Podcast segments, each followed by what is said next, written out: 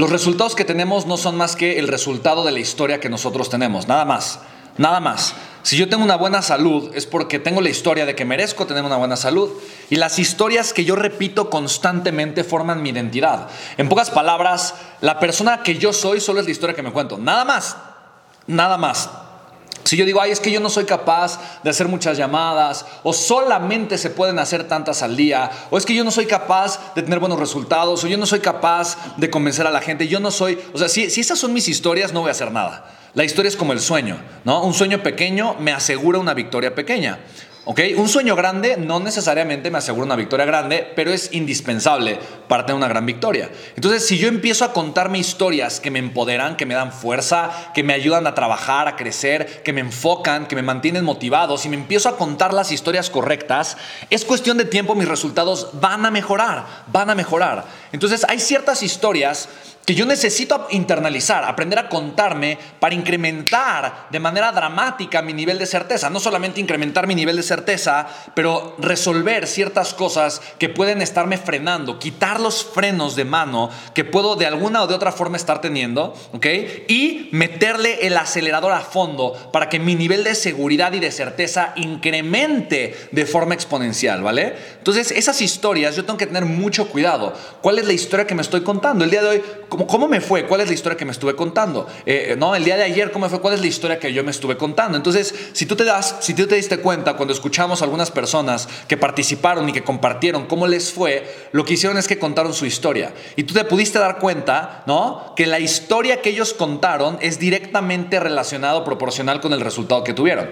En pocas palabras, si contaron una, si ellos traían una gran historia, sus resultados fueron extraordinarios. Eso se proyecta en su forma de sentir, en su nivel de certeza, en su nivel de seguridad. Pero curiosamente también es la historia que tú le cuentas a las demás personas. Ojo, no solo con tus palabras, pero con tus acciones con tu nivel de energía, con tu calidez, con tu armonía, con el tono de tu voz. Esas son las historias que tú les estás compartiendo a las demás personas. Por eso para mí es tan importante identificar eh, de alguna manera cuáles son las historias que pueden estarte o poniendo un freno de manos o ayudarte a pisar el, acelerador.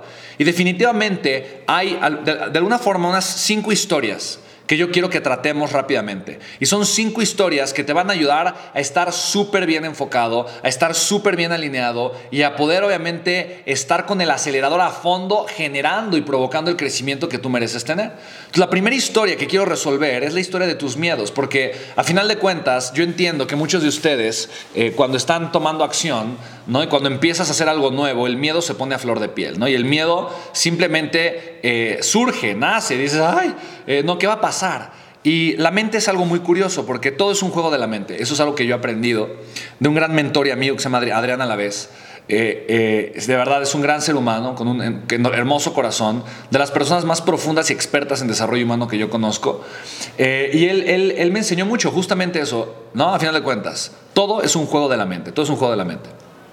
Y curiosamente, cuando, y voy a, quiero, quiero explicarte un proceso que a mí me ayuda muchísimo no solamente a reducir mis miedos, pero a permitir que no me controlen, a darles el significado más elevado. Recuerda que nosotros siempre vamos a trabajar con el significado más elevado. Es una de las cosas que son inertes a un espartano. Un espartano trabaja con el significado más elevado siempre. Siempre trabaja con el significado más elevado.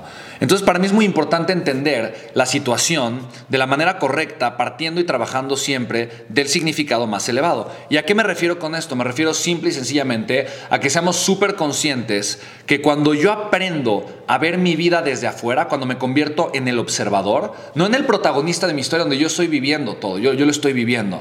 No, mi vida está en primera persona la mayor parte del tiempo. Entonces yo, yo, yo vivo, o sea, yo, yo tomo el café, lo huelo, mm, lo pruebo, o sea, yo, yo lo estoy experimentando.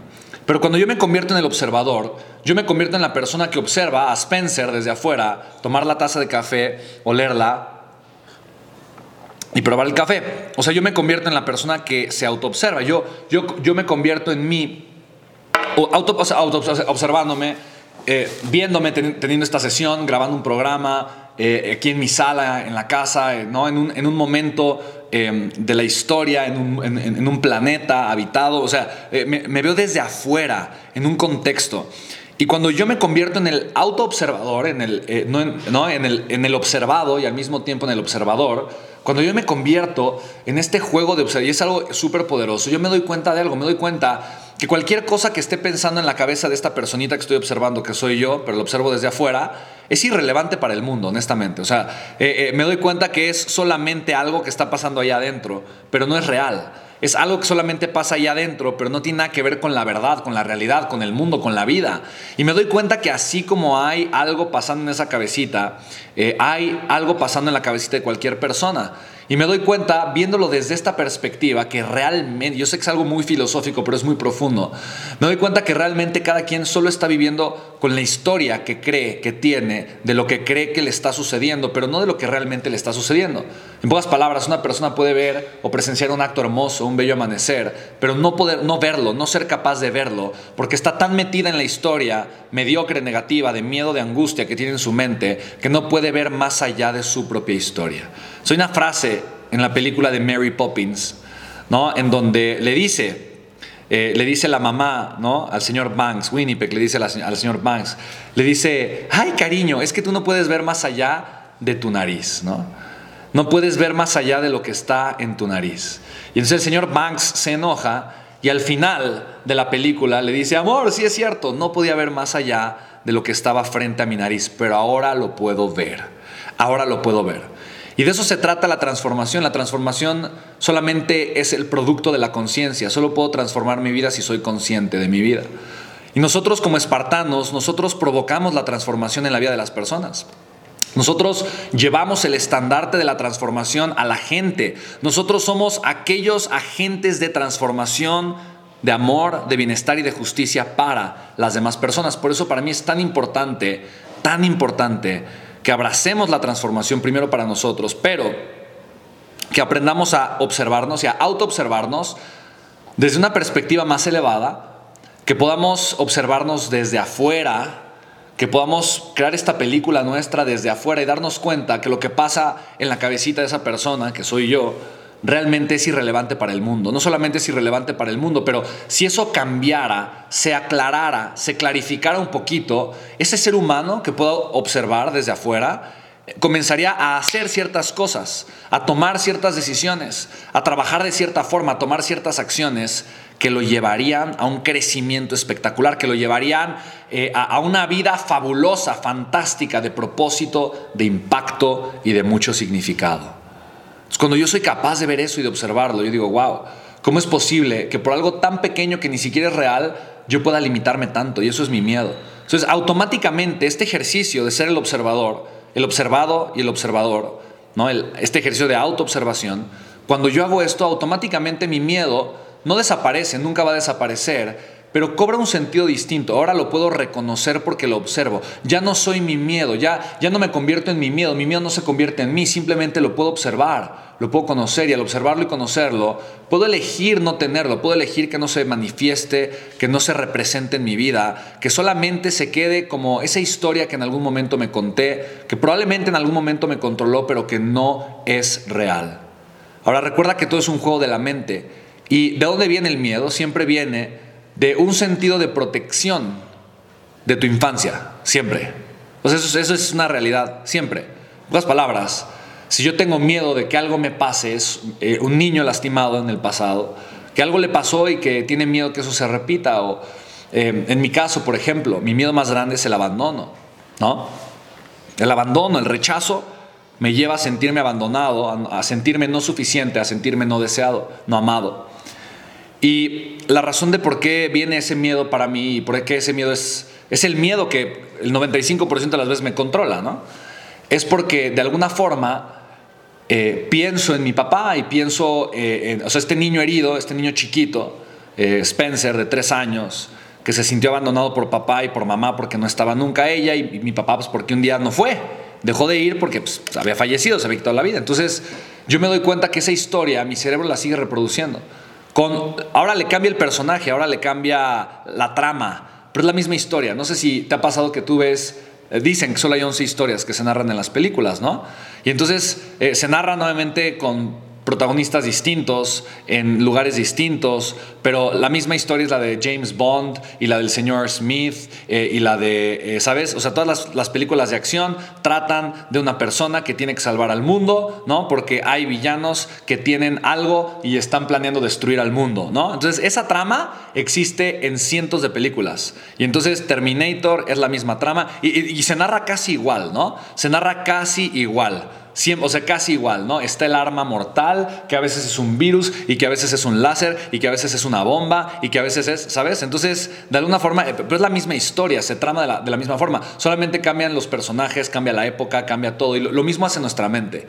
Nuestra mente, eh, cuando crece y cuando entra en contacto con el mundo em, y empieza a interpretar todo, lo que hace que nosotros sintamos que nuestra supervivencia se ve amenazada, eh, la mente lo toma como el máximo peligro que puede llegar a nuestra vida y quiere, quiere protegerse de eso, por lo tanto eh, empieza a representar ese peligro en todo lo que está a nuestro alrededor. Entonces, por lo tanto, tú, tú piensas, yo pensaría, por ejemplo, cuando tomo una llamada o voy a hablar con una persona, tal vez mi mente está diciendo, oye, pero eh, aguas, porque tal vez es tu papá eh, y tal vez te rechaza, tal vez te dice que no. Entonces mi miedo es al rechazo de la gente que amo y probablemente eh, eh, de eso me quiere proteger mi mente si voy a hacer una llamada eh, y voy a conectar con una persona. Entonces tal vez mi miedo está ahí, pero cuando yo lo observo y soy el autoobservador ¿no? y, y, me convierto en la persona que observa ese miedo, me puedo dar cuenta de algo, me puedo dar cuenta de que esa historia es ridícula. Que esa historia, a final de cuentas, veo de dónde viene, conozco su origen, pero entiendo que no tiene nada que ver con la realidad. Y puedo elegir resignificar mi miedo. En pocas palabras, yo puedo elegir tener una historia mucho más poderosa. Darme cuenta de una verdadera historia. Y la verdadera historia es que es una persona a la que le voy a marcar que no tiene nada que ver con mi pasado, que probablemente me conozca, pero lo más probable es que no, pero que si acepta el valor y la invitación que yo le voy a dar, puede iniciar un proceso que transforme su vida de una forma extraordinaria. Esa sí es una realidad. Esa sí es la verdad. Y cuando yo me doy cuenta de eso, aún así siento el miedo, pero yo puedo elegir de forma inteligente la historia que más me conviene, de tal forma que cuando comienzo a actuar y a tomar acción, entonces mis resultados van a reafirmar mi historia. Me voy a dar cuenta que nunca me contestó mi papá y me voy a dar cuenta que a pesar de que alguna persona pues, me rechace o me diga que no o lo que sea, van a haber otras que van a estar profundamente felices y agradecidas por la oportunidad que les estoy brindando. Y no solamente eso, pero son personas, ¿sabes? Que, que sí van a crear una transformación en su vida, que sí van a tener resultados extraordinarios y que sí van a tener una diferencia positiva por lo que yo hice por y para ellos.